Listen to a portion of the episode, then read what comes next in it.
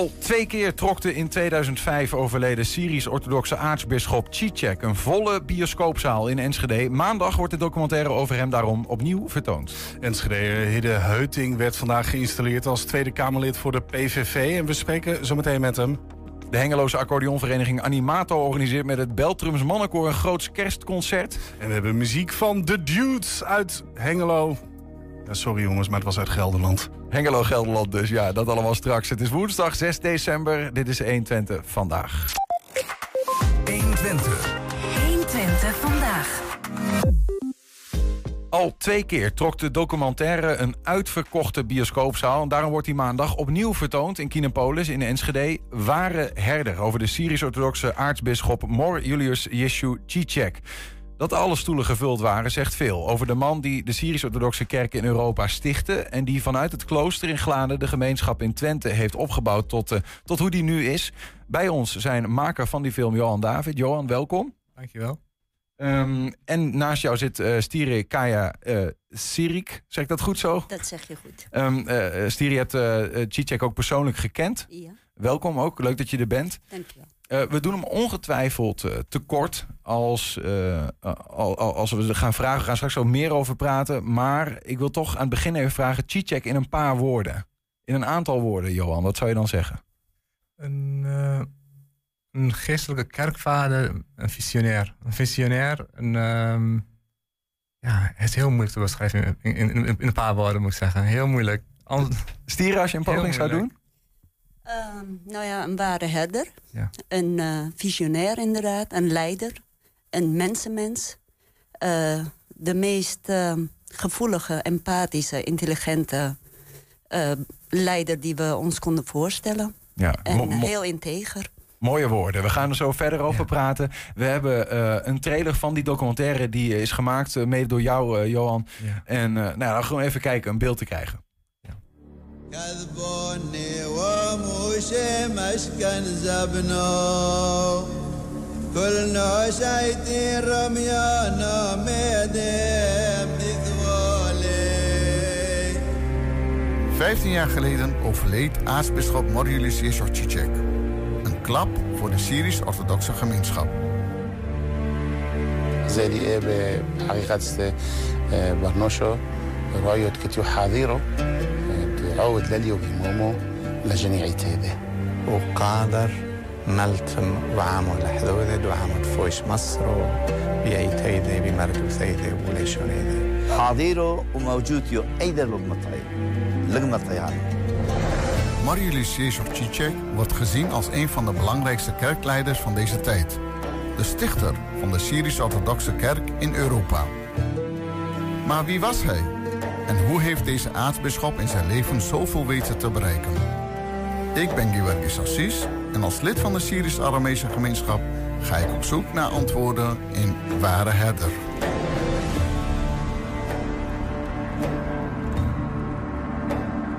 Veelbelovende uh, nou, voorproefje in ieder geval alvast. Uh, Johan, een film die jij uh, mede gemaakt hebt. We horen, je, we horen het als de voice-over horen. We zeggen 15 jaar geleden overleed Cicek. Dat is inmiddels al 18 jaar geleden. Ja, Want het heeft even geduurd hè, toen dat die film gemaakt werd. maar op 29 oktober dit jaar ging die eindelijk in première. Ja, dat klopt. Volle dat bioscoopzaal in Enschede. Dat tot twee keer toe. Ja, dat klopt. Hoe was dat? Ja, dat was een hele bijzonder moment ja, we hebben er acht jaar, we hebben acht jaar aan gewerkt. En ik kijk er ook naar uit op zo, naar zo'n moment dat je, dat, je, dat je het aan de gemeenschap laat zien. Mm -hmm. En dan ben je ook benieuwd naar de reactie van de mensen. Ja, het was een volle zaal. En um, ja, heel mooi moment. En um, ja, we hebben, uh, we hebben twee zalen. Uh, in, de middag, in de middag hadden we 400 personen. En mm -hmm. ook in de avond hadden we ook 400 personen helemaal vol. Ja, toen maar 800 personen totaal. Stieren, jij, uh, jij, jij kende uh, Cicek uh, via jou, jouw man. Eigenlijk was jouw schoonvader werd door Cicek als eerste priester gewijd, hè? Klopt. Um, hij was sowieso de eerste bisschop hier in heel Europa. Mm -hmm. En hij begon met het klooster in Glanen. Maar daarna heeft hij er meerdere gesticht. Mm -hmm. De gemeenschap die is onder zijn ja, toezicht onder zijn begeleiding... heeft hij een plek gevonden hier in, uh, in, het, uh, in Europa.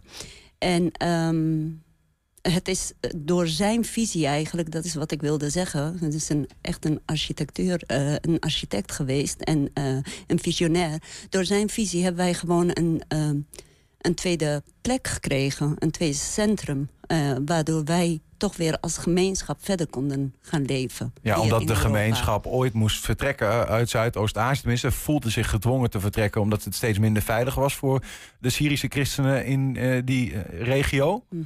Eh, daarom kwamen ze hier naartoe. En, en deze aartsbisschop Cicek eh, wordt ook echt een ware herder. Dat is ook de titel van de film. De man genoemd die uiteindelijk die Syrisch-orthodoxe christenen... vanuit daar in Europa een plek gaf. En met name ook in deze regio. Klopt. Hij heeft, eh, de mensen wisten toen natuurlijk heel weinig, de eerste christenen die hier kwamen. Je moet je voorstellen dat je uit hele primitieve omstandigheden, eigenlijk uit een hele andere wereld komt. En dan kom je opeens in een Europese maatschappij, setting. Je, je kent de taal niet, het is een hele andere cultuur, hele andere ontwikkeling. En om, om, je, om dan je weg te vinden, dat is natuurlijk heel lastig, maar zeker als gemeenschap. En ik denk dat als hij niet ehm, geweest was wie hij geweest was... en als hij niet gedaan had eh, wat hij had gedaan... dan eh, zouden wij een beetje ehm, eh, verloren zijn Ja, geraakt. Ontheemd. Ont, ah, letterlijk ontheemd. En Maar wij zijn, ondanks het verlies van de eigen heimat, zeg maar... van de Mhm. eigen geboorteplek...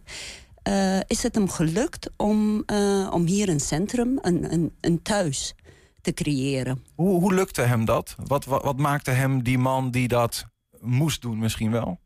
Nou, ehm, kijk, sowieso omdat hij, eh, hij... Hij kon dit niet allemaal eh, zelf doen, alleen doen. Hij had zelf geen geld. Hij was een monnik. Hij had geen eigen bezittingen. Dus om het voor elkaar te krijgen...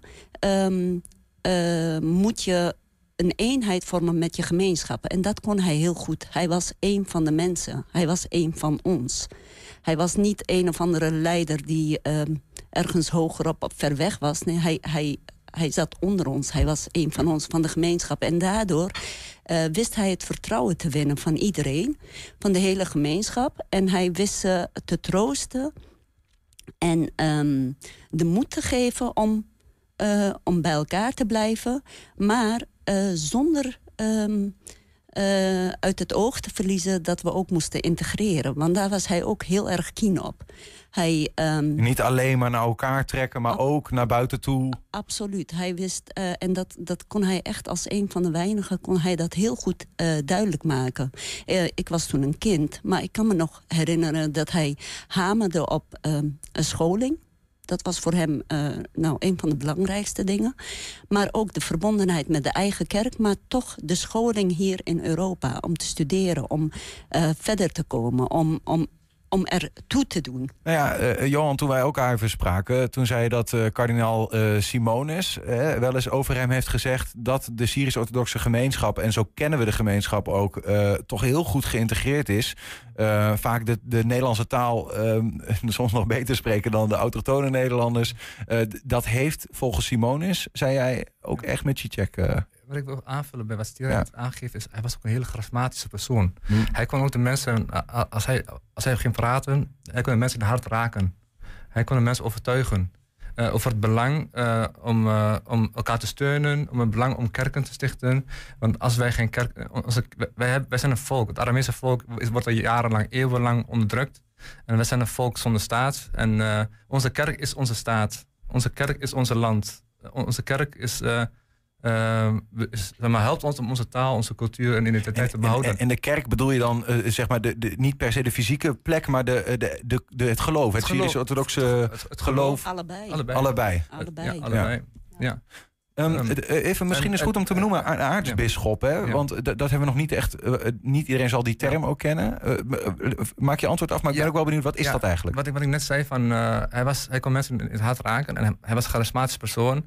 En eh, ook niet alleen maar binnen ons eigen gemeenschap, maar ook daarbuiten. Hij had hele goede contacten met politici, en met eh, theologen. Hij werd zelfs uitgenodigd op de verjaardag van onze koningin Beatrix. Eh, hij, ging naar de Vaticaan met,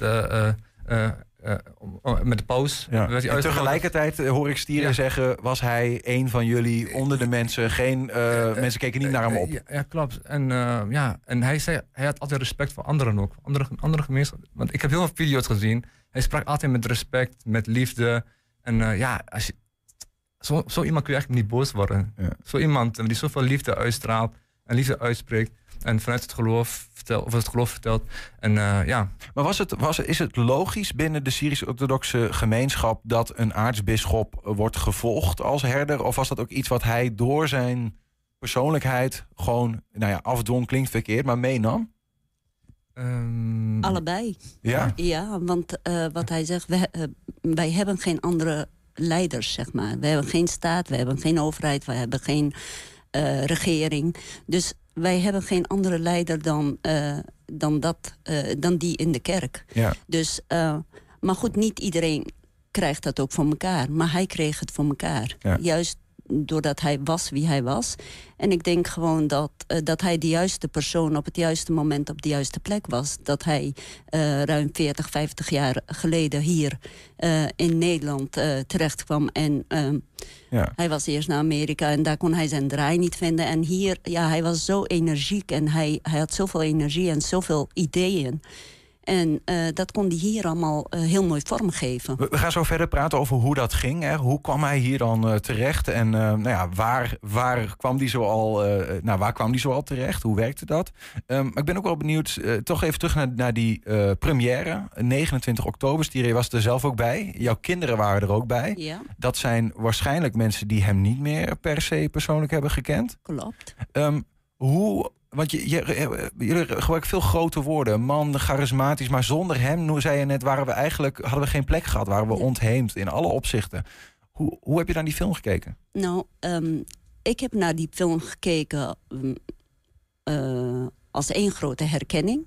Want ja, da- daar zit weinig tot geen nieuws in wat ik niet, eh, niet al wist van hem.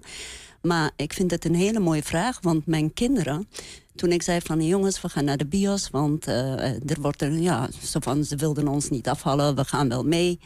En ehm, eh, vooral mijn oudste zoon is echt een hele kritische eh, filmkijker. En hij, ehm, ja, hij is een jongen van deze tijd, student van deze tijd, jonge vent zoals alle andere jongeren van deze tijd.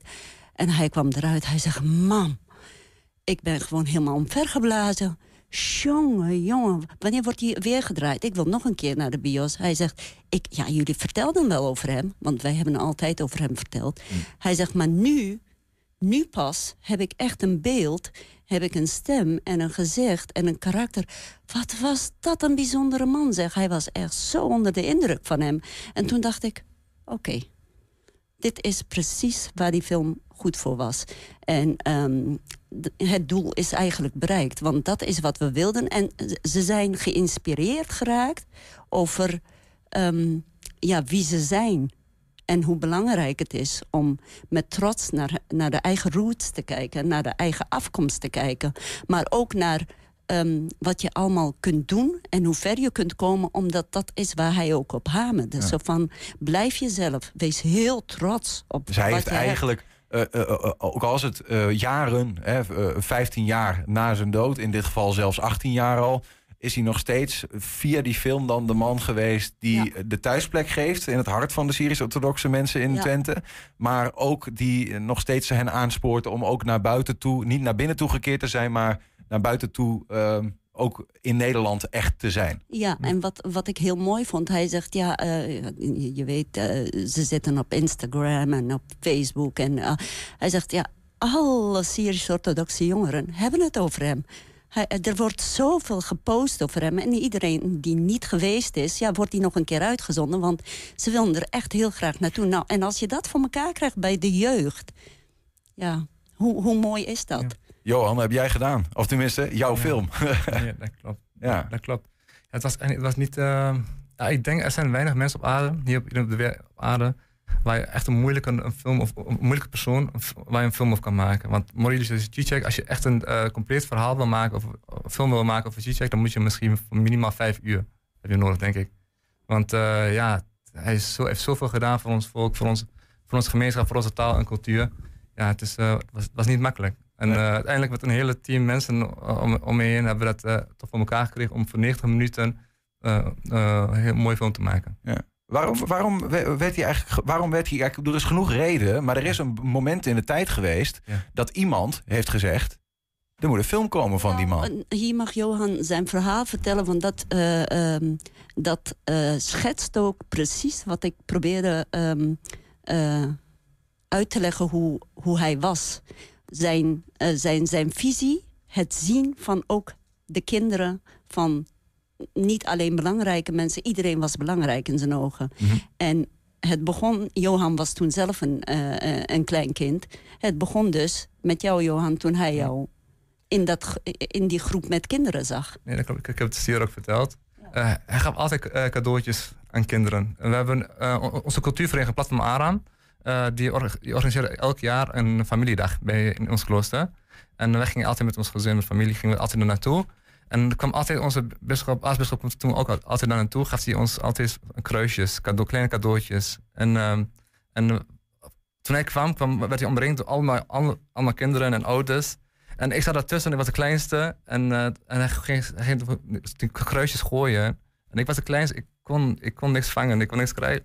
Op een gegeven moment, tussen al die mensen daar, hij zei, hij zei jij, jij, jij. En toen wees hij naar mij.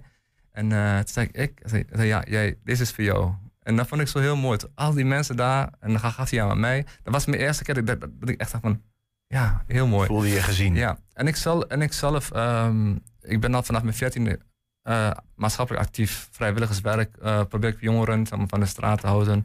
Organiseren we activiteiten zoals voetbaltoernooitjes. Dat doe, doe ik al, doe ik al jarenlang. En ehm, begon in twee- ik ben medeoprichter van FC Aramea, zo'n voetbalvereniging in Enschede. En eh, we hoorden op een gegeven moment in de krant over probleemjongeren in Zuid. Het raakt mij ook. Wat is het probleem van onze gemeenschap? Van onze Syrisch-Orthodoxe Aramese probleemjongeren in Zuid. Daar moet wat aan gedaan worden. Dus ik heb heel veel mensen gevraagd van... ehm, ja, ehm, ja, wat kunnen we... Ja, ik zit zelfs in een ma- een studie op de Saxion Hoog- Hogeschool Enschede. Dus Small Business en Retail Management deed ik toen. En op een gegeven moment was ik op school en een leraar liet ons een video zien van eh, Michael Jordan en Oprah, eh, Oprah Winfrey. Oprah Winfrey had een slippers aan van, die in één dag was uitverkocht in heel Amerika. En Michael Jordan had schoenen aangedaan en was binnen één dag uitverkocht. En zij ge- grote merken gebruiken bekende mensen om hun doel te bereiken. Om hun, ja. Jij dacht, deze En ik- jongeren- en ik dacht van, en ik vroeg aan mensen van wie kunnen we gebruiken als rolmodel, als voorbeeld voor onze gemeenschap om deze jongeren in het, eh, het goede pad te laten eh, gaan. En met wie, ieder, met, wie, met wie ik ook sprak, ze zeiden allemaal morgen jullie Jezus Cicek. En ik dacht van wauw, oké. En ze vertelden mij over hem. Toen dacht ik, wauw, dan moeten we echt een film maken over hem. Dan kunnen we veel mensen bereiken. We moeten een film maken over hem en die aan onze jongeren laten zien. En dan, dat zij ook geïnspireerd worden van dat zij echt iets gaan doen in, in hun leven. Dat, ze, dat wij echt mensen hebben die zoveel hebben gedaan voor onze kerk. En de, de film die laat zien eh, liefde, respect, geloof. En die ook laat zien over onze taal, Aramese taal, cultuur en onze oorsprong. Ja. Eigenlijk heel veel, heel veel van onze jongeren die weten niet wie ze zijn. Waar- Die hebben denk ik een- identiteits... eh, zeg dat? Eh, die weten niet zoveel voor hunzelf, over hun, over hun achtergrond. En ik denk van, als je weet waar je vandaan komt, dan eh, kun je jezelf op een gegeven moment ook beter, denk ik. En, en ik heb tijdens de première, ja, dat was zo bijzonder. We waren op een gegeven moment in de pauze en ik liep eh, met Flip toen eh, richting de kantine. En allemaal jongeren die kwamen allemaal naar mij toe. Die zeiden tegen mij, Johan, wauw, wat een film. Boah, eh, ja, ze waren alleen maar complimenten. Toen zei ik van, ja, blijf rustig. de film is nog niet afgelopen. Deel 2 is nog mooier. De- Deel 2 is nog mooier, want er komen, er komen meer video's, archieven in beeld. Dat is echt waar. En na de, toen de film was afgelopen, en toen kwamen ze naar mensen en zeiden, ja, Johan, je hebt gelijk. Deel, onder de, deel 2 die was echt super bijzonder. Ik heb zelfs jongeren zien eh, met tranen in de ogen. Ik heb, ja, in de film zie je ook emotie, zie je ook grappen, emotie, grappen. En je ziet soms, ik heb alle soorten van, van emoties heb ik in de film verwerkt, in die, in die, in die 90 minuten. Ja. Om, want ja, het mooiste is van, eh, ik wilde graag de jongeren in het hart raken. En eh, ik denk wel dat ik dat, dat, dat, dat ik dat met, met de mensen in mijn team, zoals Gavargis Adjis eh, en, en, en de anderen in, mijn, ons team, Ja. Eh, die meer, meer hebben geholpen eh, met het realiseren van deze film, dat we dat wel hebben bereikt. En dat begon dus ergens in 2020, dat, eh, dat het idee er kwam. Of Eh, was het er al eerder? 2011, 2011. 2011 begon Ja. het al. Ja, potsie. Dus het heeft, heeft, eh, heeft een hele eh, boel voeten in de aarde gehad. Ja. Ehm, het is, de tijd is te kort. Maar, we, maar ik vind het leuk om nog heel even ehm, klein beetje terug in de tijd te gaan. Want als we het hebben over Cicek. eh, hij kwam in Twente in 1979. Hè? En in de eerste instantie in eh, Hengelo. Hij was toen nog een monnik. We hebben een foto van hem eh, als, als monnik. Dit zal nog iets eerder zijn zelfs. Ehm, en hij richtte daar de eerste Syrisch-Orthodoxe kerk op, die later door jouw schoonvader is overgenomen. Ja, hij heeft toen eh, mijn schoonvader gevraagd om, eh, om de eerste priester te worden. Want ze hadden nog geen priesters. Hij was dus monnik. En ehm, eh, goed, een monnik die, die hoort in een klooster. En, maar om een gemeenschap echt te begeleiden heb je natuurlijk een vaste priester nodig. En dat werd inderdaad mijn schoonvader. Die, toen werd hij de eerste priester van, van, Van- Nederland. van de apostel Johanneskerk hè, in Hengelo, de eerste Syrisch-Orthodoxe kerk van Europa. Klopt. Ja. Ja. we hadden in Duitsland hadden we al wel een eh, priester. Maar eh, zeker voor, eh, voor hier was hij, was hij de eerste. Ehm, daarna, om een kleine sprong in de tijd te maken, ging hij in 1981, en die zien we nu op, op het scherm, naar het klooster in, in Glanen. Daar heeft hij ook tot 2005 eh, gewoond. Vanuit daar heeft hij ook nou ja, de kerk verder opgebouwd. Al- meer kerken gesticht. Eigenlijk kun je zeggen dat er alle Syrisch-orthodoxe kerken in Twente de hand van Cicek zijn? Ja. Ja. Ja. ja, zeker tot eh, zolang hij leefde. Daarna zijn er wel eh, kerken bijgekomen, goed. Maar alle kerken tot dan toe eh, gingen allemaal via hem. En niet alleen kerken, ook nog twee extra kloosters. Eentje in Duitsland en eentje in Zwitserland. En eh, inderdaad, ja, ik weet zo niet meer het aantal, maar eh, tientallen kerken. Ja. Ja, en ja. priesters die hij heeft ingewijd. En diakens. En hij heeft gewoon een hele kerk heeft hij opgebouwd. opgebouwd. En die kerk hoorden wij net, dat is het thuis eigenlijk. Dat is het land van de Syrisch-orthodoxe mensen in, eh, in, in, in Twente. Ehm, ehm, eigenlijk in de wereld. Hij heeft ook veel boeken ges- geschreven. Boeken geschreven. Hij had een hele mooie handschrift. Hij heeft veel boeken geschreven. Hij heeft eh, priesters ingewijd, monniken, nonnen inge, ingewijd. Ja, nee, eh, eh, gewijd. Ik, dit klooster, eh, dat wilde hij zelf kopen, dat klooster in Glanen, waar hij dus uiteindelijk zijn leven verder eh, gesleten heeft, om het zo te zeggen. Hij heeft daar ook een kerk eh, bij willen bouwen. Dat is ook gebeurd, Johan. Ja. Maar dat was nog, dat was, er zit wel een bijzonder verhaal achter, hè? Eh, ja, dat klopt. Ehm, ja, to- toen hij, eh, hij, hij had een doel, hij wil, hij wil graag. Ja, voorheen was het, was het een kleine, een kleine Een klein kapelletje. kapelletje. En eh, als, wij, als wij begrafenissen hebben, dan komen heel veel mensen bij de begrafenissen. En eh, ja, als het regent, dan zie je oude mensen vooral ook buiten in de regen staan. En, en, en hij zei toen van, ik, er moet, eh, we moeten keer een kerk bouwen waar al deze mensen in kunnen. Ja, en op, een gegeven moment had, hij, had hij alle priesters uitgenodigd, priesters uitgenodigd en zei van, wij moeten hier een kerk gaan bouwen. Ja, is een mooi idee, maar waar haal je het geld vandaan? Dat doe je niet zo even. Zo even. Dus uh, ja, en hij zei van, hoe dan ook, het moet gebeuren. Het moet komen. Ik, ik kan het niet laten om onze, onze ouderen hier in de kou te laten staan. En uh, ja, hij had het als doel. En, het, en, hij zei van, uh, als, wij dat, als, wij, als wij dat doen, wij moeten onze Heer, Jezus Christus, die, die, steunt ons. En ik zal jullie ook steunen. Als we samen achter, achter staan, dan, dan gaan we het realiseren. En het is ook gebeurd. En we hebben ook zelfs een mausoleum daaronder, onder onze kerk. In een klooster. En dat is ook heel bijzonder. Een, een... Maar de reden dat die kerk is gekomen is ook weer tekenend voor wie hij was. Ja. Zijn, uh, zijn mee, uh, hij voelde zo mee met die ouderen en de bejaarden. En dat was voor hem zo belangrijk dat zij uh, daar niet stonden te verkleumen of staand bleven. Um, dat, was, dat ging eigenlijk boven alles. En dan was dat zijn doel. En zo van, nou, met Gods hulp, dan komen we er wel. Ik weet nu nog niet hoe, maar uh, die kerk moet er komen... want die mensen die kunnen we niet in de kou laten staan. En zo was hij. Ja. Um, een mausoleum, zeg je zelfs. Ja. Is hij daar uiteindelijk ook zelf uh, ja. ja. opgebouwd? Ja. Ja. ja. Bijgezet. Bijgezet. Ja, ja. Bij, bijgezet. Want ja, we sprongen in de tijd, 5 november 2005... Uh, de begrafenis van, uh, van Cicek. Ja. Uh, we hebben hier een, een, een beeld daarvan. Ja. Best een bijzonder beeld, hè? want uh, nou ja, het, het, is niet vaak dat mensen op deze manier natuurlijk, uh, terwijl ze al overleden zijn, maar dat, dat is, ja. wat voor een moment was dat? Hoe, hoe, hoe, was dat? Het was heel emotioneel. Het was echt een, een ja, dat was een, een massaal rouw, rouwmoment voor de hele gemeenschap, over de hele wereld. Het was het was een heel persoonlijk verlies voor de meeste mensen. Voor, echt voor het grootste deel van de gemeenschap was het gewoon een persoonlijk verlies. Ja. En zo hebben wij dat ook ervaren. En iedereen weet ook wanneer, waar Hij was niet was. oud, hè? 63. Even, hij was niet nee. oud. Iedereen kan, kan, zich ook nog herinneren waar hij was toen, toen hij of zij het nieuws hoorde. En dat, dat heb je alleen bij belangrijke gebeurtenissen. Hoe is hij uiteindelijk overleden eigenlijk? Uh, ja, in, eh, hij, hij was onderweg naar, naar Zwitserland. Hij zou daar een lezing geven eh, over, een, zijn, over zijn vroegere leraar, eh aartsbisschop uh, Johan Dolabani. En ehm, ja, hij was toen naar, eh, onderweg gaan, naar, naar Düsseldorf. En de volgende dag zou hij eh, van Düsseldorf zou hij naar, naar Zwitserland gaan en hij, vliegen. En hij is helaas in zijn slaap is hij, is hij overleden. Ja. Ja. Ja, dat was een harde klap voor de gemeenschap. En bij de bijzetting bijvoorbeeld waren er meer dan 15 15.000 mensen aanwezig. Tot 20.000 mensen. Uit de hele wereld. Vanuit de hele, vanuit de hele wereld waren aanwezig. En, eh, Maar ja. ik denk dat het er veel meer wa- waren geweest. Ik persoonlijk ben niet gegaan, bijvoorbeeld. Omdat ik ehm, ging kiezen van ja, als ik er naartoe ga... dan sta ik ergens op een veld, eh, heel ver weg. Ik krijg niks mee. Of ik kan thuis blijven om het live te volgen via RTVO. Staat het toen live eh, uitgezonden. En ik weet dat heel veel mensen ook die, over, eh, die afweging hebben gemaakt. Om, ehm, om toch zo, zo dichtbij mogelijk te zijn... door thuis via de buis te kijken. Dus als je, als je dat meerekent, dan waren het er nog veel meer geweest.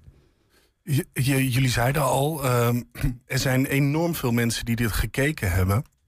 Ook zo'n documentaire bijvoorbeeld. Is dat, je hebt het nu in een, in een bioscoop ook uitgezonden. Zijn er ook niet tienduizenden mensen overal in de wereld die, die dat gaan zien of willen zien of kunnen zien? Ja, ik heb er we hebben er nu, we hebben nu heel veel berichten gekregen van mensen uit, vanuit de hele, hele wereld. Van Zweden, Amerika, uit eh, België, Duitsland, Zwitserland, Oostenrijk. Heel veel landen die vragen aan ons: wanneer komen jullie hier naartoe? Wij willen hem in een bioscoop zien. En ik moet echt bij zeggen: eh, als je hem in de bioscoop bekijkt, dan is het echt zo, zo bijzonder. Ja, ja, het is, En het kan, hè? Ja, Maandag? Maandag. En, eh, Zeven uur? Zeven uur. Eh, start die inloop half Ja, zeven. Ik- Er was iemand zoals naar mij toegekomen die zei: Johan, ik ga vaak naar de bioscoop. Met, eh, wat ik vandaag heb gezien, dat heb je nog nooit eerder meegemaakt. Hij zei: Als je een, een, een naald op de grond had gegooid, dan had je die naald volgens mij nog kunnen horen. Hij zei: van, Bij wijze van spreken, hij zei van, eh, de mensen waren zo gefocust op de film, zo geconcentreerd. En eh, ik, zat er, ik zat er daar ook bij. Op een gegeven moment hoor je mensen eh, deel te zeggen van, ook soms zeggen, soms zeggen van: Wow, dat, dat wist ik helemaal niet. Wauw, wat bijzonder. Wat bijzonder. Je hoort gewoon helemaal stilte en op een gegeven moment hoor je zo af en toe mensen zeggen van bijzonder. En soms tranen in de ogen. Ja. Het is wel heel mooi om te zien dat je mensen raakt daarmee met de film. Kaarten kunnen, eh, verkocht, eh, kunnen gekocht worden aan de, aan de deur, zoals je dat in de bioscoop altijd kunt. Maar je kunt ze ook in de voorverkoop nog halen via ehm, de eh, info apenstaartje. Serieusheid.nl. Ja, Ja, nee, dat is dat- e-mailadres. En dan nog maar gezegd. Ja. Ehm, Ware Herder, de documentaire over Mor Julius Yeshu Cicek. Ja. Eh, aankomende maandag dus half zeven inloop, zeven uur Kinopolis, Enschede. Ehm, ja, nog toevoegen? ja, zeker. Eh, hij, was, hij was niet alleen maar bijzonder voor- binnen onze gemeenschap, maar ook, ook van de buiten heb ik aangegeven. En hij stelt een voet, voetafdruk in, in, in, in Losser. En, ehm, De gemeente waar de Glane gemeente- onder valt, Ja, ja. dat klopt. En eh, da- daar, daar, daar, daar- personen die een belangrijke bijdrage hebben geleverd in de gemeente Losser, die hebben daar een voet, voet- voetafdruk. En hij was een van de eersten daar die daar een voetafdruk heeft. eh, heeft. En eh, ja, dat laat ook zien dat hij een bijzondere persoon is. We raken niet over hem uitgepraat, Ja. denk ik. Maar we moeten wel een, een punt gaan zetten. Dank voor jullie, voor jullie komst. Johan David, de filmmaker in deze, met een team natuurlijk. Maar goed. En Stire Kaya Sirik, dank jullie wel. En nou ja, heel veel... ik weet niet of jullie er nog een keer gaan maandag, maar een goede tijd eh, gewenst. en dat maar heel veel mensen over de wereld nog maar deze bijzondere man mogen leren kennen. Dankjewel. Ja, we zijn ook als podcast te beluisteren via alle bekende platforms. Je vindt daar de hele uitzendingen en elke dag één item uitgelicht. En zometeen bellen we met kerstvers Kamerlid voor de PVV, Enschedeer Hidde Heutink. 120. 120 vandaag. De feestdagen staan naast lekker eten en gezelligheid ook in het teken van muziek. Nee, geen muzieklijst waar je wel op kan stemmen trouwens. De onmeunige 999, die, eh, die is nu eh, geopend, de stembus, hè, al een tijdje. Via de banner op de website 120.nl kun je ook daar eh, je favoriete nummer voor opgeven bijvoorbeeld. Ja, maar in de uitzending van Hengelo Spel heb ik de dudes uit Hengelo... ja, wel uitgenodigd, maar wel uit verkeerde Hengelo. Maar dat maakt de muziek niet minder goed. Hier, de dudes met Kentucky Wine.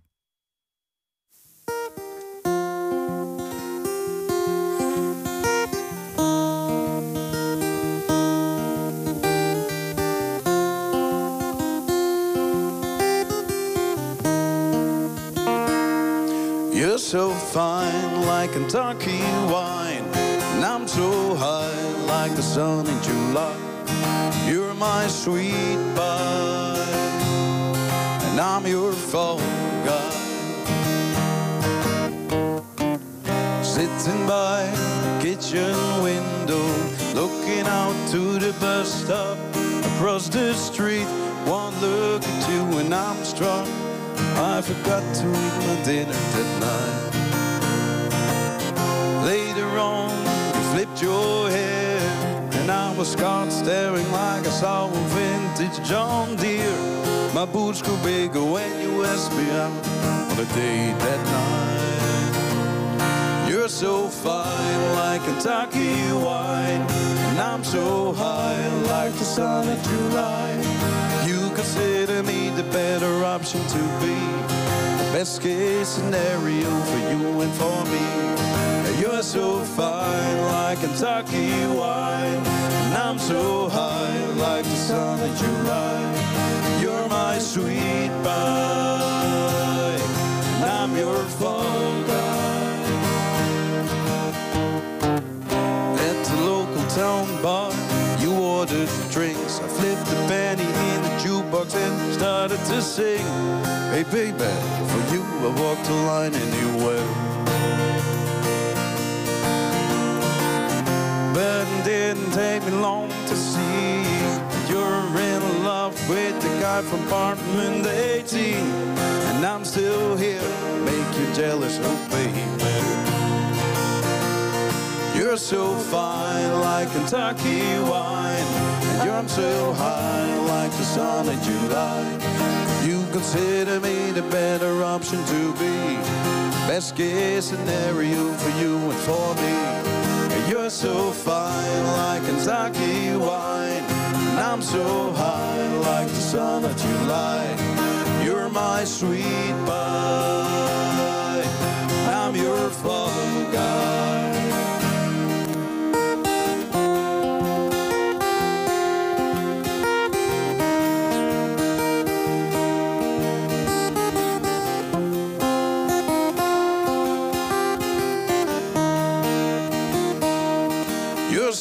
fine like Kentucky wine, and I'm so high like the sun of July.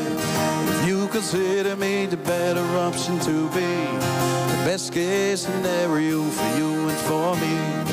You're so fine like Kentucky wine, and I'm so high like the sun of July. You're my sweet pie, and I'm your fall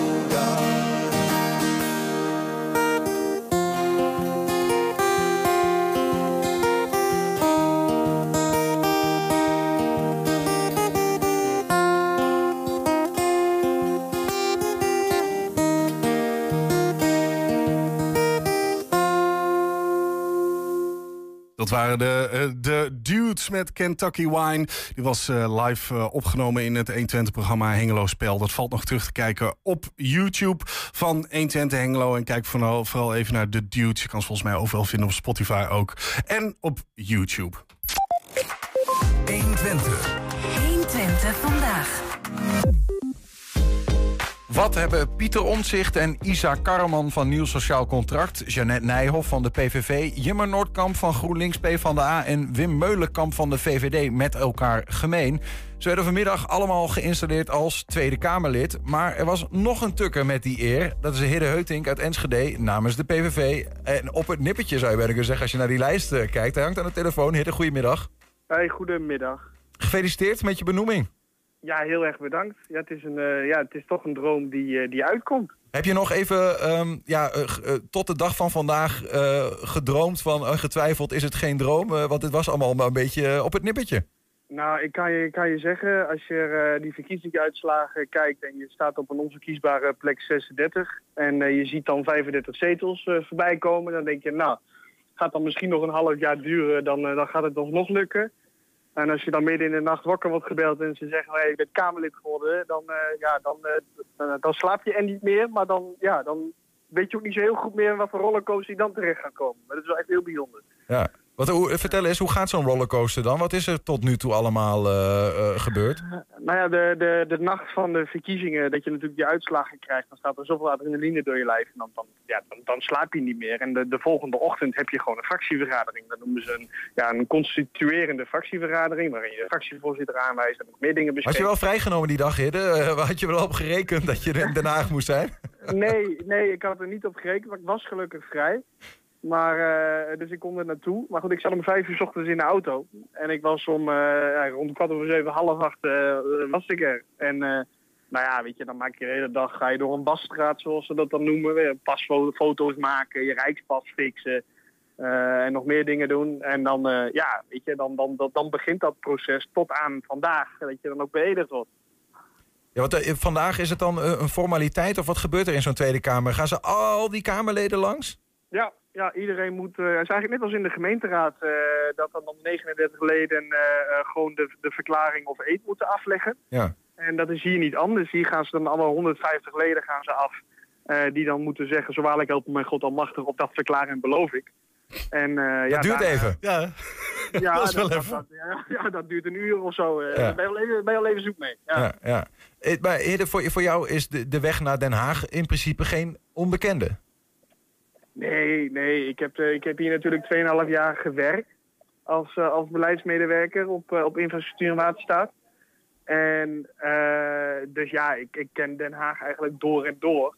En dat maakt het ook wel wat eenvoudiger om nu als Kamerlid aan de slag te gaan. nu kun je ook daadwerkelijk voor alles wat je voorbereidt, kun je ook daadwerkelijk ook aan het publiek brengen. En dat is wel, dat is wel een hele mooie toevoeging. Ja. Ja, ja, ja. ja. En, wa- wa- en wat ga je dan? Want achter de schermen eh, had je een bepaalde rol bij de PVV in, in Den Haag eh, Ja. tot, tot nu eigenlijk. En nu is dat eh, echt eh, als volksvertegenwoordiger. Wat, wat, wat, weet je al wat je gaat doen? Krijg je dan een soort portefeuille of iets dergelijks? Ja, ja, nee, ik kan wel zeggen dat ik... eh, ik was natuurlijk beleidsmedewerker infrastructuur en waterstaat. Ja. En, en die portefeuille krijg ik nu ook. Ja, ja, nou dat is wel zo Dus ik- makkelijk dus, dan. Ja, dus ik kan mijn werk gewoon doorzetten.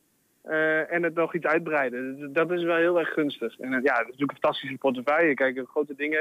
N35, die moet, moet gewoon aangepakt worden in Overijssel. Dus er zijn ook een concrete dingen vanuit de regio die je kunt oppakken. En ja, als Kamerlid ben je daar natuurlijk een aangewezen persoon voor om dat werkelijk ook te gaan doen. Ja, is het ook, sta je er ook een beetje zo? Want hè, we hebben al die, die Twentse eh kandidaatkamerleden gesproken. Niet verwachten dat jij er ook een zou zijn, in alle eerlijkheid. Maar, ehm, maar goed, eh, ook met de vraag van ja, wat kun je als Twentenaar dan betekenen hè, in zo'n kamer? Jij noemt nu meteen al een, een, nou, een Twentse zaak, hè, die N35. Ehm, eh, sta je er ook een beetje zo in van hoe kan ik er ook echt voor Twente iets uithalen?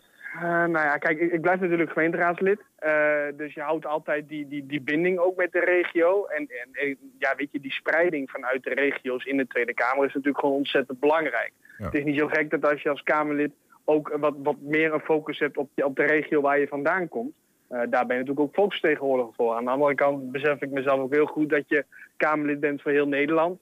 En dat er natuurlijk andere dingen lopen dan alleen de N35. De N57 bijvoorbeeld in, eh, boven onderin in Zuid-Holland. Dat is ook een probleem. Eh, dus er zijn nog meer problemen die we aan moeten pakken. Ja. Eh, maar ja, natuurlijk, je houdt, iets, je houdt altijd iets focus van de regio waar je vandaan komt. Die regio die ken je natuurlijk op je duimpje. Jij zegt, je, bent, je blijft dus ook gemeenteraadslid in Enschede. Dat is gewoon te doen. Zoals het er nu uitziet, is dat te doen. In de theorie, als je dan kijkt, eh gemeenteraad vergadert natuurlijk op maandag. Eh, maandag is formeel geen vergaderdag. Neemt niet weg natuurlijk dat je wat dingen moet gaan voorbereiden, dat je wel aan het werk moet.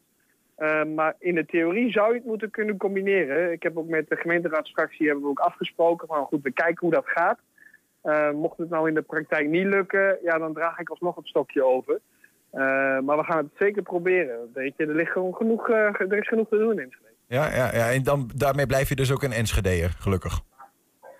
Nou zeker. Ik, eh, ik zou voor geen goud willen verhuizen uit, eh, uit, uit onze stad. Echt niet. Heb je al ca- carpool afspraken gemaakt met al die andere... Er zijn er zes stukken hè, in de Kamer. Er zijn nog vijf andere.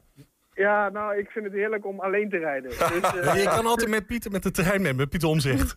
ja, ja, nou ja, goed. Laten we eerst maar eens lekker formeren met elkaar. En dan zien we wel hoe ver we komen. Hoe vriendelijk het dan nog is. Nee, nee, nee. Ja, ja, ja. Ehm, Nee, ja, goed, dat is nog een, een heel ander verhaal. hè, Hidde. Misschien moeten we die nu niet aansnijden. Nee, Ehm, die kan, daar kan ik natuurlijk niet mee helpen in nee. mijn rol. Nee, snap ik. Ehm, nou ja, in ieder geval een hele goede tijd voor zolang het duurt. ehm, eh, in die Tweede Kamer als Ik, volksvertegenwoordiger. ja, ik, ik, ik, ho- ik ga er gewoon vanuit de volledige vier jaar. Dus eh, daar gaan we voor. Nou, wij, eh, w- wij fingers crossen me- met jou mee dat die droom voor jou in ieder geval eh, uit mag komen. Hidde Heutik, eh, in de PVV, eh, Tweede Kamerlid vanaf eh, heden. Ja, dankjewel. Yes, yes, helemaal goed. Graag gedaan en jullie succes met de uitzending. Heb je een tip voor de redactie? Mail dat dan eventjes naar redactie.120.nl 120. 120 Hengeloze accordeonvereniging Animato eh, organiseert samen met het Beltrumse Mannenkoor een groot kerstconcert in de Waterstaatskerk in Hengelo. Dat is op 16 december. Het is gratis bij te wonen. Bij ons in de studio is eh, Thijs Telhaar. Hij is organisator van het kerstconcert. Ook penningmeester van Animato. Dus ook accordeonist, denk ik, hè Thijs? Jazeker, dat klopt. Ja. Al meer dan 40 jaar. Al meer dan 40 jaar. ja, Hoe oud ben je zelf, als ik vragen mag? Eh, 51. Kijk, Doe dat, het al vanaf mijn tiende volgens mij, ja. goedemiddag. Ja. Dat, is, dat is wel heel jong. Hoe, weet je nog hoe dat ging? Ja, ja, ja. Ik, eh, ik had een aantal instrumenten die ik mocht uitproberen. Toen de tijd eh, woonde ik in Zwolle op de muziekschool. En ik was heel erg gecharmeerd van een hele wat ouderlijke meneer... die daar als een soort opa een aantal kinderen eh, de accordeon liet uitproberen. En nou, dat was meneer Boonstra, dat was daar de accordeondocent. En ja, ik was meteen verkocht. Ik zeg, van die meneer wil ik graag les hebben. En zo geschiedde dat. Het lijkt mij eh, eh, verschrikkelijk moeilijk. Ik weet niet precies waarom, maar je hebt natuurlijk die, die, die, die trekkende beweging en drukkende beweging. En dan Ja. ben je nog met je vingers eh, Ja. piano soort van iets aan het spelen. Je hebt inderdaad een, een, een rechterhand, dat zijn toetsen. We kunnen ook de vorm van ronde knoppen hebben. Voor ja, een aantal mensen spelen dat ook. En aan de linkerkant heb je bassen. Je hebt verschillende soorten van. Dus het is inderdaad twee handen waarmee je allerlei melodieën kan. Dat is een beetje vergelijkbaar met dat je met twee handen bijvoorbeeld op een vleugel speelt. Mhm. Maar dat derde is de ballig en hoe je, daar maak je de toon mee. En dat is een, bij- het is een blaasinstrument, een accordeon. Dus het is vergelijkbaar met hoe je bij een blaasinstrument ademt en een noot begint. eh, dat kun je ook met die balg allemaal nadoen. En Ja. dat, eh, in het begin is dat heel moeilijk. En, en als je heel gevorderd bent, dan leer je steeds meer technieken om dat te doen. Maar het maakt het, eh, het geheel wel complex. Want je doet eigenlijk drie dingen tegelijk. Ja, ja. Maar het heeft Ja. jou nooit eh, uit, uit de wind geslagen, eh, ook als tienjarige jongen niet. Nee, nee, nee. En ik zie dat wel. Ze zeiden niet van begin nou gewoon met blokfluit of zo. Nee, nee, nee dat, hoefde, dat hoefde wij gelukkig niet. ik, ik ben zelf technisch opgeleid en ik zie dat heel veel mensen ook bij onze vereniging ook technische opleiding hebben. Dus blijkbaar is het wel een instrument wat ook een beetje ja, de mensen die houden van technische uitdagingen, dus systemen Grappig. en zo, eh, ja, eh, ja, toch wel eh, ja, een uitdaging is. Zeg maar. Ja, want wat is voor, wat, ik- wat is voor jou dan, dat is de, de, de technische uitdaging. Maar goed, ook de klank neem ik aan zit iets in. Het is een super ja, melancholische klank eigenlijk die er soms ook wel uitkomt. Ook wel, ook wel sfeervol. En, Ja. en de Hollandse muziek wordt er ook veel meer begeleid en zo. Maar wat voor jou dan mooi? Wat vind je er mooi aan? Wat, wat ik mooi vind is de veelheid van muziekstijlen die je met accordeon en met accordeonorkest kan spelen. Inderdaad, is, het is natuurlijk vooral bekend van eh, volksmuziek, van oudsher. Zo is het accordeon ook ontstaan. In het begin werd het ook gebruikt als een soort klein orgeltje in kerken. Dat is al bijna 200 jaar geleden. Maar eh, je ziet dat het zich ontwikkeld heeft en dat je er heel zwaar klassiek echt als een kerkorgel op kan spelen. Je kan er popmuziek op spelen. Je kan volksmuziek is natuurlijk nog steeds wat we heel veel eh, doen. Eh, allerlei stijlen en, en, en met, een, met wat hulpmiddelen, af en toe een beetje versterking en zo, krijg je echt een hele volle, volle klank van een orkest. En dat, ja, dat vind ik heel erg leuk. Eh, het is dus niet alleen maar puur akoestisch, maar je kunt er ook veel meer nog van maken. En dat proberen wij als vereniging ook af en toe. Ja. Ja. En blijkbaar ook kerstmuziek. Kerstmuziek ook, ja, ja, ja. Ja, ik heb daar niet 1, 2, 3 in beeld bij, Nee. weet je dat? Eh, Nee. kerstmuziek in de accordeon. Want Ja. hoeveel accordeonisten doen er mee za- 16 december? Wij hebben als vereniging eh, ongeveer 35 leden en daarvan doen er eh, ongeveer 30 mee eh, op de 16 in twee groepen. Dus wij eh, we hebben het orkest in een aantal groepen verdeeld en twee van die groepen treden op tijdens het concert. En eh, wij hebben wel veel vaker kerstconcerten gegeven, maar vaak in kleinere setting. Bijvoorbeeld eh, eh, in een bejaardentehuis, zeg maar. Of de, we hebben wel eens een oud lid gehad die heel erg oud was, dat we daar gingen spelen met een aantal mensen. Maar voor het eerst echt een groot kerstconcert hebben we een jaar of vijf geleden gedaan in de Lambertuskerk Ja. in Hengelo. En dat was samen met een gospelkoor, was ook heel erg leuk. En eh, nu hebben wij gezegd van we willen het graag met het Beltrams Mannenkoor. Daar hebben we een goede relatie mee, omdat eh, de, de broer van onze dirigent, die zingt daar toevallig in. Dus we hebben wel eens vaker wat met hun samen gedaan. En nu gaan we voor de kerst, ja. En, en eh, alleen een kerstconcert met alleen maar accordeon, dat zou ik zelf niet heel erg interessant vinden. Het is juist de combinatie met dat koor erbij. Dus we doen een aantal dingen apart, maar we doen ook heel veel samen. Zijn, onze dirigenten hebben hele mooie bewerkingen gemaakt eh, om, om daar ja, een heel erg sfeervol concert te geven. We hebben een stukje video van een ander concert... om even een beeld te krijgen van hoe dat massale accordeoneren... Acco wat is het? Accordeon, accordeon spelen. Accordeon orkest, spelen, hoe dat klinkt. Even kijken.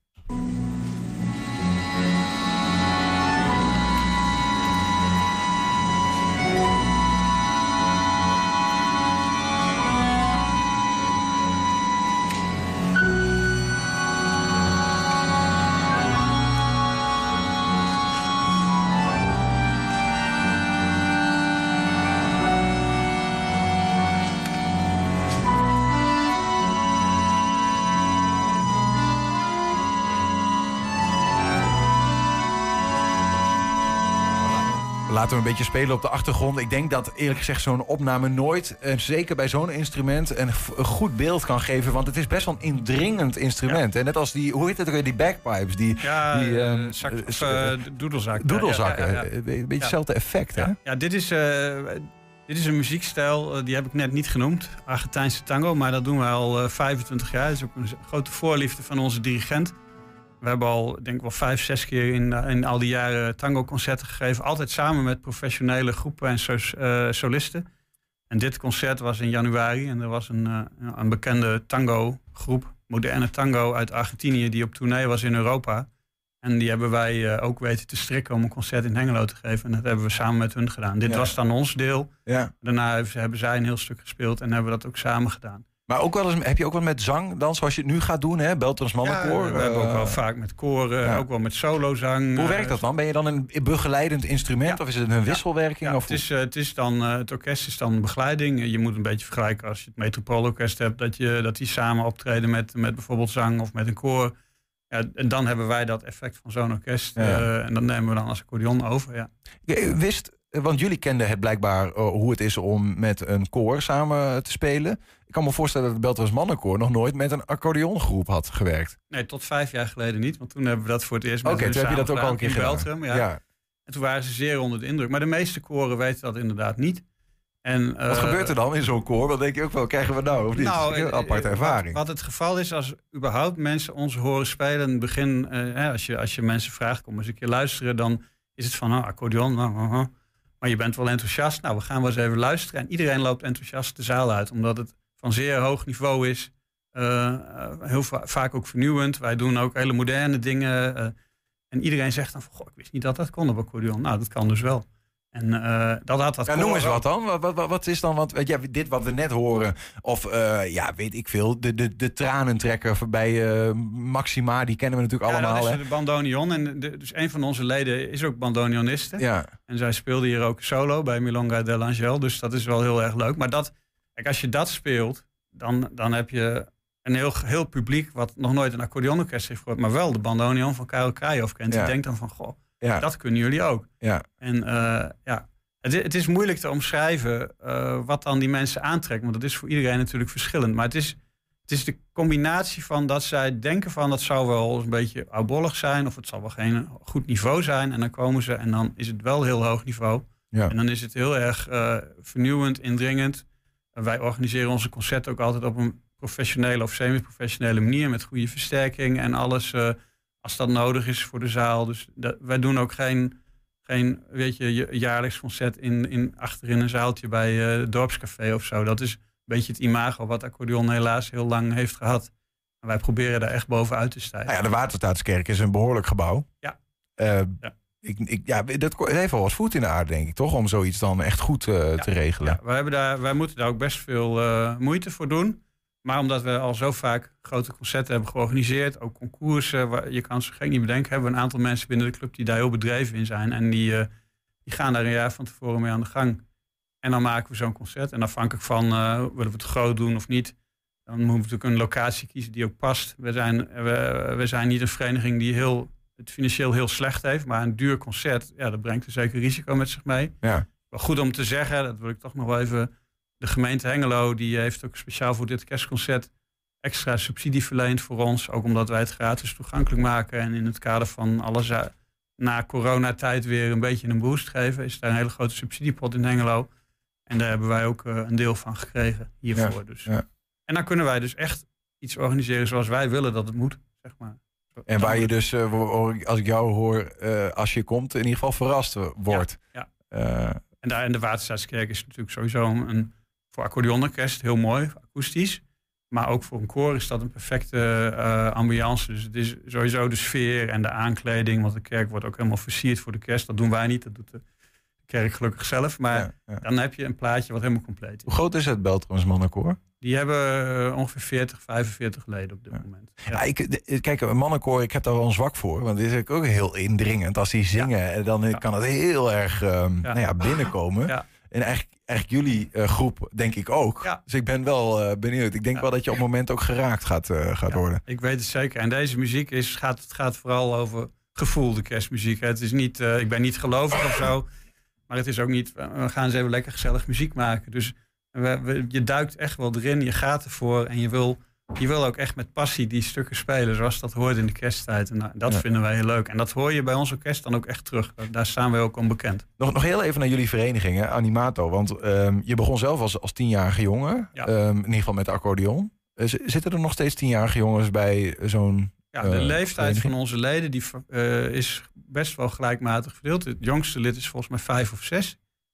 En het oudste is al in de tachtig. Vijf of zes? Ja, vijf kan- lukt dat wel? Of ja, heeft hij, die eh, heeft een heel, heel klein accordeonnetje. Ja. En zij speelt ook af en toe slagwerk. En eh dus de dochter trouwens van een van onze eh, andere leden. Ja. Maar, en, en we zien dat ja, kinderen krijgen is moeilijk. Kinderen houden lukt ons ook wel, gelukkig. Want we doen wel hele leuke dingen. We hebben ook een speciaal, dat heet dan klein orkest. Dat is voor beginners. Niet trouwens alleen voor kinderen, maar ook voor volwassenen die beginnen. Of die misschien 40 jaar niet gespeeld hebben en dan het instrument weer oppakken. En eh, ja, daar proberen wij met hele enthousiaste dirigenten van dat orkest ook zo snel mogelijk die mensen en die kinderen erbij te betrekken. Dus, eh, Ja, dat je een mooie doorstroming hebt naar het ja, echte werk, ja. zeg maar. En, en aan de bovenkant hebben we gewoon heel veel hele gevorderde spelers. Heel veel die spelen al tientallen jaren. En eh, komen niet trouwens lang niet alleen uit Hengelo, uit de hele regio ook. Dus Ja, we hebben wel een Enige accordeonvereniging in de, in de regio, of niet? Nee, dat niet. Er is in Hengelo nog een vereniging, maar die heeft het wel moeilijk volgens mij.